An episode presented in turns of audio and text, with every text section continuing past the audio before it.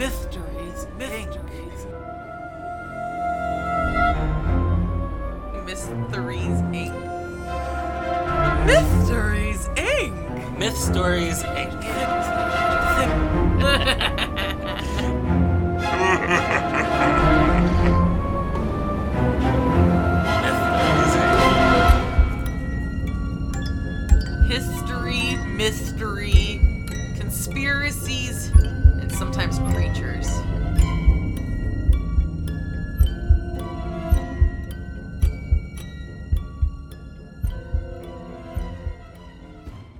Hello and welcome to another episode of Myth Stories Inc.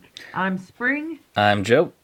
and we are here to give you. Uh, this is actually a brand new kind of episode where we're actually doing this at separate locations for once. So if it seems a little weird or different, it's because it is weird and different. But that seems perfect for Mysteries Inc. Exactly. the sound may be a little off, but we're we're tweaking things all the time. So Exactly, is that the any better or worse? The content still good. Yes. So and it won't be the new norm. Just uh, there was some some illness this weekend, so don't want to spread it. So yep. I appreciate that. So. Uh, oh, how are we gonna do? Yeah, we didn't really think about this. How are we gonna Oh, do rock gonna paper scissors? up- Yeah, I'm just gonna put my hand in the camera so that way you can see that what I'm gonna do, and I'm not gonna cheat. I promise. Okay. As long as you don't cheat. Sounds good. Yeah, I won't All cheat. right. All right. If you if you're new to the show, we rock paper scissors to see who's going first. And Spring has been making a comeback, but That's right, the comeback kid. Yeah. all just right. like that Corey guy, Oh, Corey Feldman. He's the comeback kid. oh, I wasn't aware. All right. Rock, Rock, paper, scissors, shoot. Yes. I think you used I think you used the the lag to to cheat, Yeah, but I all did. right. Oh, Sure. God. I'm good. I'm good. You're gonna like this one. All right.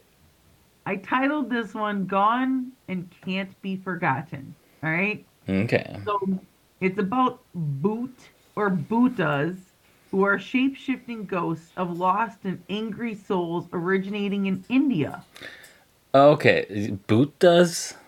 It's spelled B H O O T, but it's pronounced B O O T. Okay. Gotcha. Silent H. Um, so they were formed when the victim either dies a violent death or has unfinished business to take care of, or if their family did not bury them with a proper funeral. So it could be the funeral homes. Right. It reminds me of the um uh oh actually I think I may have briefly mentioned them in the the zombies episode. Yes, yes. They're not properly buried. They're gonna come back. Mm-hmm. So um, they often take the shape of a human and cannot be destroyed. Women, children, and newly married couples are the ones that are most suspicious of them. Hmm. They're found by trees and other common ghost spots like abandoned houses and crossroads. And sometimes they linger near their own home where they passed away. If a person was to stumble upon one in their journey, they could become their travel companion. In the, well, yeah. In the stories, though, the companion always slowly realizes that they're walking with a bhoot. So first they'll notice, oh, geez, this person's wearing all white clothes. Hmm. Next, they might notice, like, oh, geez, their voice is very nasally. You know, they're very nasal. They got a big thing like that. You know, like Is that what happens when you die? you talk like this? you get a clogged nose and it just never goes away. Dead people don't know how to use Kleenex? Allergy season, man, all the time. And despite the light of the moon, they cast no shadow at all. The last observation, though, that a person normally makes about a bhoot is that their feet are backwards and they don't even touch the ground. They hover within like millimeters to like a few feet from the ground. Crazy. So if you're traveling, How do you not notice that right away? I don't, maybe they're wear like this is India, so maybe like do they wear kind of like robe kind of outfits over there, or You know what I mean? Like, Sometimes I th- I don't think they, they, all do, do, but, but, I don't know I don't know. if that's everyone. true. So, but apparently that's that's one of the last things I always noticed. Always look at people's feet then. Yes, look at their feet. In their journey, the bhoot is searching for milk to dunk themselves in. And if an unsuspecting person were to drink the milk afterwards, they could become possessed. Ooh. If a woman What if you just dip your cookies in it? I- Wow. they don't quantify how much milk from a bhoot dunking, you know, will turn you into one. But you're like, that's on the right path. Like, do they put their backwards feet in the milk? I don't know. Or it's like I'm just imagining like the Siberian Huskies that just jump right into the like the little like cow trough bucket and like splash everything everywhere. Um, if a woman died during childbirth, she became a version called a chural, and she would be easy to identify because well her backwards feet, or her she would have other features that were upside down. Ooh. They would lure young men at road crossings or from a field, and if the man follows, she could kill him. Or it's been known that sometimes the men go on to live with them, and they sometimes mar- like marry them. So that one kind of has like a 50-50 happy, sad kind of a So thing. it's so it's a happy marriage though. Just don't drink the milk. I mean, she already died while giving birth, so I mean, she, So go I'm. I'm still stuck on this milk. Like, is it common for people to just drink milk that's sitting out, or they're leaving milk out? well, you gotta think this is like ancient lore, and this is in Africa, which I Wait, I thought it was Africa, India. Okay. it's from India. So you like you gotta imagine like They like back cows. in the day in a hotter climate, yeah, there would probably be milk laying around, but like, where else? I mean, it was. I don't, I don't know. I don't know. You didn't expect didn't expect to have to elaborate on the milk. Because it only gave me like two sentences about it. Fine, I'll let it go. Apparently, you just got to go for a walk in India to find out, Joe. and now I'm just gonna. your feet are- Well, now I'm scared to try the free milk. So you could be on the right path to become like it could just be a lure to get people to stop drinking their neighbor's milk. Like, oh, I think I saw a bhoot in there. you're gonna get possessed. But how does one repel a bhoot or a chural, huh? As with many spirits, they fear water and Ah, things a made from iron or steel. Yeah, the Well, classics. They also, Those are the classics. they don't like the smell of burning turmeric. Hmm. so that'll keep them at bay. And if you invoke a deity's name or a holy figure's name, that's normally supposed to be like a pretty good way to like stop an initial assault from any kind of like evil demon is you invoke its name or the name of a deity and it's supposed to like kind of bring a little bit of power so burn your curry and yell deity names. Mother Teresa, Saint Peter. Yeah, like- but apparently, you get an exorcist, but they cannot kill them because, in, I guess, in Indian belief, uh, souls can never die. So you can only compromise with the spirit to get it to go away. so the priest is like the lawyer. Yes, because Coming they'll perform a ritual called Atma Shanti. Shan- Shanati? Shan- Shanti? Uh, anyways, and it's otherwise known as Death Anniversary. Hmm. And in this ritual, the bhoot is promised that the living will do everything they can to make sure they are reborn, Hmm. and or that they will finish the bhoot's unfinished business. And uh, if it's done, then the bhoot will stop haunting them. So you have to like promise them that they can come back, Mm. or promise that you're going to finish their business. Yeah. Sounds good. I mean. Yeah, that's actually kind of comforting. Like if you have unfinished business, like don't have to worry about having unfinished business because then you just got to go harass someone, well, dunk yourself guy, in their milk. The next guy is a little bit more demanding, though. All right, his name is Obama, and he's a ghost. Also, President Obama. It looks like that, Obama. Yeah, but it's Obama. All right. And it's a ghost that originates from the central tribes in Africa. It's often viewed as an evil ghost, and it but it can do acts of good. Okay.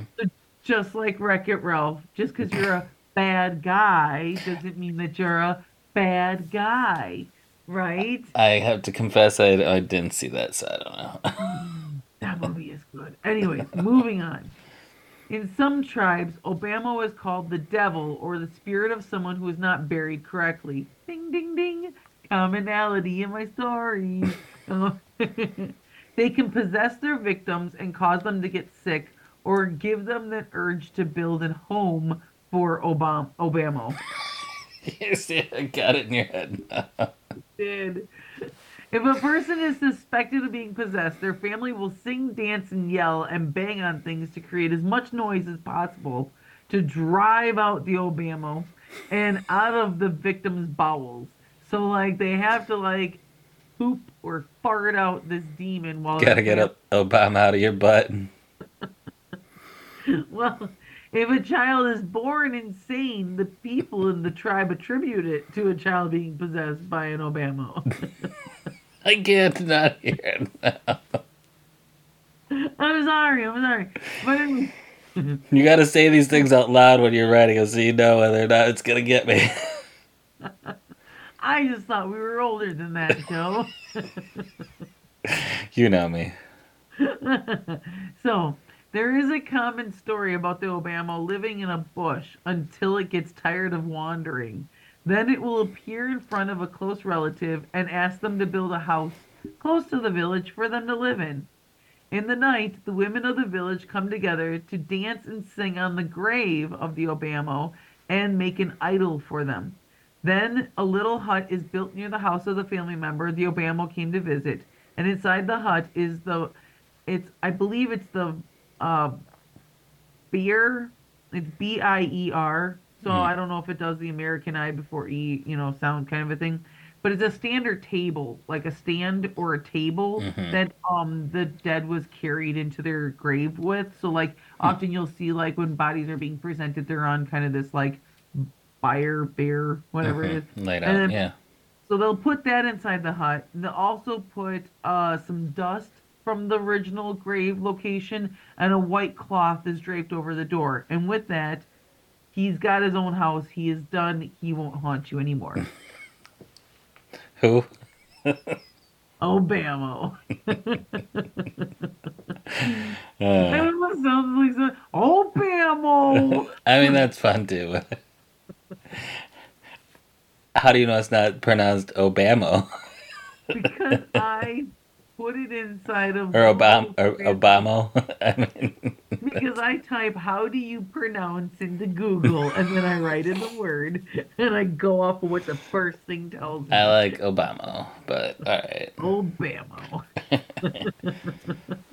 nice. All right, Joe, what do you got on the plate today? So I have something fun that I had heard about a long time ago, and it was what I had heard was wasn't quite it, but it was it was a good thing to to find out more about. Have, have you ever heard that that Jimmy Stewart once smuggled a, a Yeti hand? No. So no. it was it was a little bit uh overblown or a little bit exaggerated. So it wasn't a whole hand; it was just a finger. But we'll get into that. I don't think like- that makes much of a difference. It's Those words all just sound like some sort of bad ad lib. Jimmy Stewart once smuggled a Yeti hand out of India. So, turns out it's fairly close to the truth. But so it was it was just a finger, and uh, the whole story starts in 1957. There's a man named Tom Slick who is an right. Oh no, no, actually, it gets funnier with the Tom Slick. So it's like he's a Texas oil man. like I know, I I laughed when I read that. It's like manifesting like a con man and an oil magnet. Yeah. right. So he traveled to Nepal on a quest for to find the abominable snowman. Unfortunately, his expedition was cut short when he injured himself. I don't know how exactly, but I just know he was injured and had to bow out. On his finger? Right. No, I think it might have been worse than that, but Oh. So he hired these two brothers, Peter and Brian Byrne, to continue the search. Uh, and they were better equipped for the task since they were guides by trade. Uh, and they searched and searched to, to kind of find some evidence for him. And uh, Peter had learned of a, a monastery uh, in a Nepalese valley that claimed to possess possess a, a whole hand and a skull cap from a yeti. And this is the Pangboche Monastery. What is with churches and monasteries having like body parts just scattered around? Like It is a th- they, it's a relic. it's a relic. and for them it was actually kind of like a way to, to earn some extra income was to have visitors pay to see it Right or on. or uh, photograph to it the left. yeah The Holy Ghost to the left. The Yeti skull to the right. so on slick's orders uh, Byrne was able to negotiate obtaining just one of the fingers. Uh, the price was a donation of 10,000 rupees which they'd you know kind of used to for the upkeep which really only is actually about 160 bucks today. Um, but the average income in the area was as, about as little as what would be $15 a, a year today so uh, it was a pretty sizable one for them.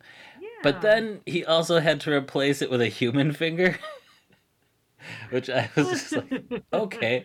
What was even more weird was that he did, and he, he replaced it with a finger he brought back from London. It's like, whose finger was it? uh, Oh, they had beggars and paupers and orphans everywhere. someone dead who's not missing it, I guess. I don't know. So he wasn't uh even Byrne wasn't even the first Westerner to, to like kind of find this. Uh the monastery's collection was known to Westerners as early as 1953 when there was an Aus- Austrian and British scientist who viewed and measured this the skull cap, though they didn't mention the hand. Uh, so that brought that up the fingers later. were all like five different colors and like you know three different lengths. Well, like actually, it's funny. So yeah, this this other this other finger got like attached to it, and it doesn't look. I mean, it looks like it's just actually bolted on, basically. Um, yeah, we'll get to some of that later. Anyway, so Yeah. yeah, they they uh, didn't mention the hand, but presumably it was there. Uh, the relics had become like a source of income for these old uh, temples. Some of them had had various things, like other monasteries were known to carry things like this, um, and so they'd charge a fee, and that was kind of what they did. So Byrne bought that one, smuggled the finger and some a chunk of skin. uh, accompanying it across the border into India, and this is where old Jimmy comes in. So he meets with Stewart and his wife Gloria in Calcutta, and the whole thought behind this was that uh, Stewart, at like the height of his fame, was unlikely to be searched. Uh, he'd be mobbed by maybe some fans, but like in general, people were like too nice to him, so they weren't going to go through his shit. Um, and so they agreed to smuggle the contraband, and they did so in Gloria's unmentionables. Even an extra layer of like, you don't want to go through Jimmy Stewart's wife's lingerie. No. So found this in a an article from Atlas Obscura. Uh, Byrne had wrote in a letter.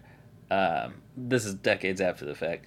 So he wrote. Then three days later, the hotel's concierge called from reception to say that there was a British customs officer in the hotel lobby asking to see them, and if They he could send yeah, if he could send him up. Uh, they said yes, and of course, in, or a few minutes later, a young British customs official appeared at the door of their suite, Gloria's lingerie case in hand. They gave the man a cup of tea, had a pleasant chat, and signed a receipt for the case, which Gloria noticed was still locked and had not been opened. Ushering Yeah. the young man out the door, she pointed this out to him and asked why it had not been opened and examined by customs. Oh, madam, said the young man, certainly not. A British customs official would never open a lady's lingerie case. So it worked. Wow. Yep, Wow, that was a really good way to get out of it. Damn. right? I don't think they have that same kind of etiquette anymore. no. Well, maybe for movie stars and shit, but. you say Uh, bomb in an airport, you're they're reaching up your rectum. right? Gotta put it in the lingerie case. Yes, yes. the bomb. So, back in London, Osman Hill, a primatologist from the Zoological Society of London, hired by Slick, examined the finger, and he determined it to be human, though some in his circle weren't convinced, and Hill later expressed some doubt as well. Uh, not long after this, uh, famed Everest co-conqueror. Uh, oh, I didn't write his name. Oops, I, I, I lost it. Um. One of the first two guys to like summit um, Everest, I guess. At least that's what I understood. Um, he set out to either discover or de- debunk the Yeti. Uh, the expedition set out in late 1960, and uh, it failed to find any evidence of the Yeti, but it had debunked various remains around Nepal, including those from Pangboche. So, uh, from the expedition was written, uh, the Pangboche Monastery also boasts a Yeti hand, which Okay. more than one expert examining photographs and a flake of skin had declared to be human or part human. The hand is skeletal, heavily markedly squared phalanges are wired together at the palm, partly covered with brown leathery skin. So yeah, even I guess I didn't even get look that close, but yeah, I guess all the fingers are kind of wired up together because Yeah, it's falling yeah. apart. Um, it's possible that some of the bones are not human, but almost certainly that the best part of the hand is. It is large but slender, or is a large but slender human hand, a woman's perhaps, but more possibly a young llama's. Not you know a Dalai Lama, you know, not a llama llama. Oh, llama. Damn boobs. So the final word on it was that in 2011, the finger was analyzed by the Royal Zoological Society of Scotland, and its DNA proved to be human. So no Yeti. Yay! But like, a you know, this is the thing that gets me. Okay, if they were willing to chop off and sell parts, right? How much did they have to start with? Right? They ended up getting down to just digits, you know, like, and then like It used to be all Yeti hand. We diluted it. it's like we've we've had to replace that ring finger four times on this hand. That is like- entirely possible. oh, that's pretty. That's horrible. That's absolutely horrible. So yeah, it's just Stewart, no, right. Jimmy Stewart's wife's underwear smells. That's gross. She's gonna wear that again, knowing there was like a human finger in there, like or a yeti finger. Either fucking way, there's a dead thing in your fucking underwear. I don't know. She probably tossed those ones out. or she's just used to something dead in her underwear. she's gone now. It's not gonna hurt her feelings. It's okay. Maybe she's not. Maybe she's like I 105. If she's still alive, she is older than dirt. Cause like she was older than Ozzy, and Ozzy's older than dirt. I mean, she could be alive. Like, there's, there is still like the, the so the the reference I put on it is that uh, Jimmy Stewart had done something. I I think he flew or something in World War II. He did something, um, and so there's still World War II. Or actually, I think there's still some World War II vets around, but they're like you know over hundred years old or something like so. Centurions, that's the word for it. So she could be alive. It's possible. Well, she could have been. She could have gotten some some like magical vitality from keeping Yeti fingers in her underwear. All right, if if she was relatively close to his age, okay. Jimmy Stewart died in '97 at 89 years of age. She could maybe be alive, but she ain't even online. Maybe her her hand uh, has become a Yeti artifact. Jimmy Stewart's wife's still like, um, no, she died on Wednesday. No, I was gonna be like, wait, what? in '94. Ninety four. Okay, that makes that's fair. That would have been wild though if she literally just died, and I'm like, hmm, let's figure out what to talk about this week. the time she hit a Yeti finger in her underwear. yeah, he just she died of cancer, and he died of an embolism, a pulmonary embol. Yeah, so now they're gone. They're gone. They won't be offended by these. It's not Well, that's soon. good. Now I want to watch Harvey. Have you ever seen that one? No. That is, in my opinion, the best Jimmy Stewart movie. Yeah, are you familiar with like the concept or like the the the uh, premise of the story? No, I've never even heard of Harvey. What? Oh my god. See, I'll watch Wreck It Ralph, but you gotta watch Harvey. I'm sure you can find it somewhere. So the, the whole thing is that he is like a, a bachelor who lives with his sister, and uh, she's kind of this uptight, like, busybody.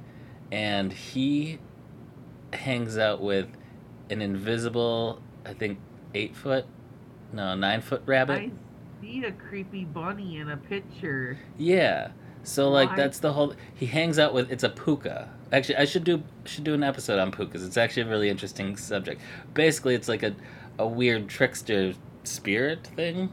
Yeah, Um, it, this looks actually really good. To all of our listeners, I would recommend seeing Harvey also. It's like, fun. Yeah, he just goes he day drinks or he get, goes out drinking with a a 10 foot rabbit, whatever. from the 1950s. How freaking cool is that? It is a good movie. It's a classic. It's it's wholesome and it's It's wholesome. ridiculous.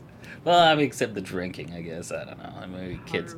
Although it's like it's it's that old timey characterization of drinking. So if you enjoy, and it does, it doesn't look black and white, or Oh, it is. It is. So if you enjoy like classic movies, which I I find black and white movies, like you'll start off like, meh, I'm just gonna watch this for a minute, and then like you're just sucked in. Like they're the original Lifetime movies, where It like depends. you don't even know why you're watching them. You're just doing it. I've seen some pretty bad black and whites, but there's some good ones from back then that I dig. All right, let's see here. Where can I stream it? Oh, Apple TV or Amazon Prime Video or Vudu. I'm gonna have to. Mm, you should. It's it's worth it. I don't think I have a physical copy anymore. Ooh, I know might my dad did. Tubi. Ooh. It could be. It, I wouldn't be surprised if it's on HBO because they recently added a bunch of. uh Are they like bought? Wow, whatever that old timey. TMC, Turner Class. or- Um, Yeah, yeah.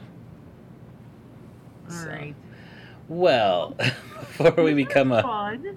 yeah, before we uh become a movie critic podcast, uh, and apparently Zoom's telling me that I don't have unlimited time, so well, that's a good Uh, way to end the show. right, Zoom is kicking us off because we don't use Zoom enough to actually pay for a subscription. Not yet. No. well, all right. Well, thanks for joining us, everyone. See you next Thank you, week. guys. Bye.